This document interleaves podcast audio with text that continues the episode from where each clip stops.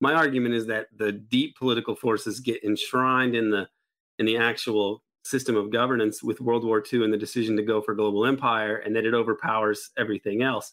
But if you really want to get down to it, things like the Senate, you know, the creation of the Senate or the existence of the Senate is like an example of deep political power or, uh, you know, a, a kind of a deep state function where it's like minority rule and it's built into the Constitution. Like it makes it so that you, the, the Constitution is a fundamentally, it allows for more top down dominance no matter what uh, since its very beginning. I mean, the Senate itself is an absurd, uh, absurdly undemocratic institution. The fact that it operates the way that it does with two senators from each state, regardless of population, and that it has so much power in the legislative process, but then you add the filibuster on top of it, where it takes it takes a 60 uh, to 60 over 40 supermajority in an already democratically undemocratically structured system. It's it's impossible to justify on its merits. The only thing that you can justify it on is it's it's been there since 1700. So you have well, then throw in the Senate parliamentarian or whatever. And... Oh, yeah,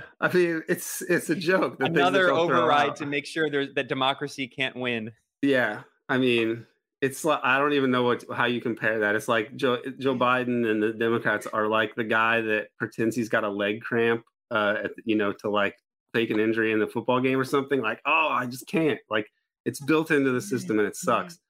And then Empire in general, Empire is this top down affair and it creates so much wealth and power for the people running it that, and it cannot be done lawfully and without a lot of secrecy. And so this creates an enormous arena for top down political power to be able to operate and to justify itself on the basis of like the national interest and so on. So the, you can say the empire is the deep state, and that's not pretty, you know, that's one way to frame it. Yeah. And you also continue here. There's a little bit more. Yeah, I wasn't really planning this when I did it, and I thought a little more, and I'm like, okay, I want to throw in a few more things out here. Somebody else uh, down the thread mentioned the Bank for International Settlements, and that's another one you could have put in there. Okay, it's not just the Federal Reserve, not just BlackRock, Vanguard, State Street, although they manage, you know, controlling interests in pretty much all the major U.S. industries. Not lizard people or aliens.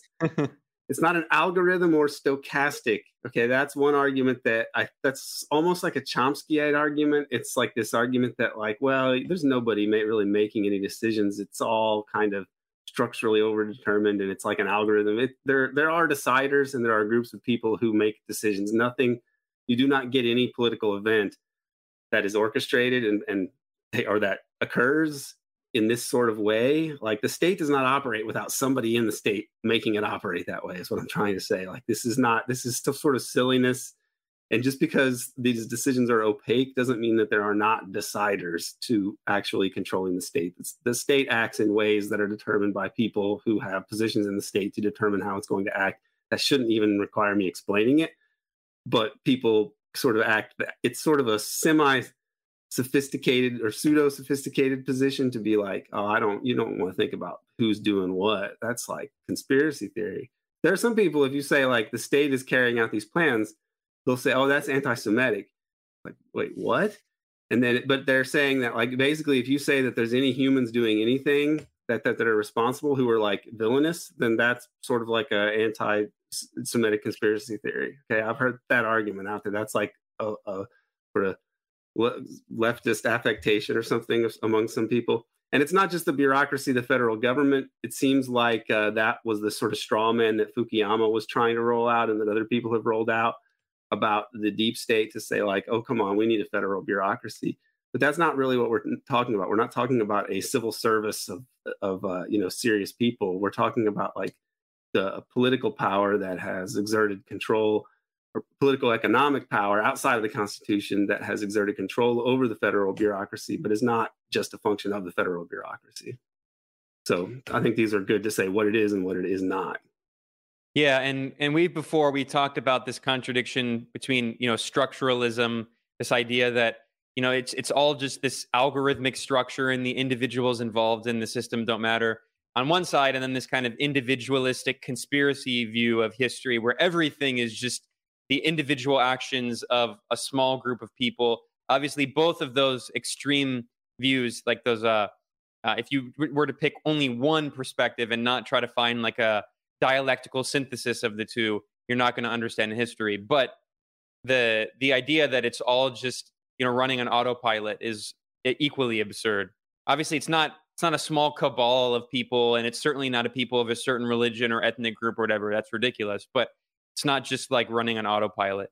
But I thought that was a very good thread because it, you know, uh, succinctly and with a touch of humor, just uh, summarizes some of the main points that we've been talking about. And because there is so much disinformation, I'll use that term. It's, it's been co-opted, but there is genuinely a lot of disinformation about what the deep state is because you see, you know, especially you know far right politicians that are trying to create this sense, false sense of populism. We see Giorgia Meloni in Italy, this new far right leader, talk about the the financial speculators. She doesn't say the capitalists; she says the financial speculators or the bankers or whatever.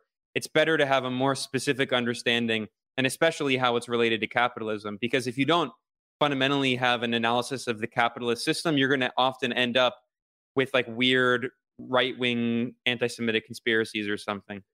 Yeah, and the, the fascists in particular are have been historically very hypocritical about this because you know they talk about international finance and so on uh, compared to like industrial capitalism, and there is a, a, some relevance to that if you look at the German situation. They're like their capitalists were more centered around actual industry, whereas British capitalism was more exploitative and about indebting countries and so on.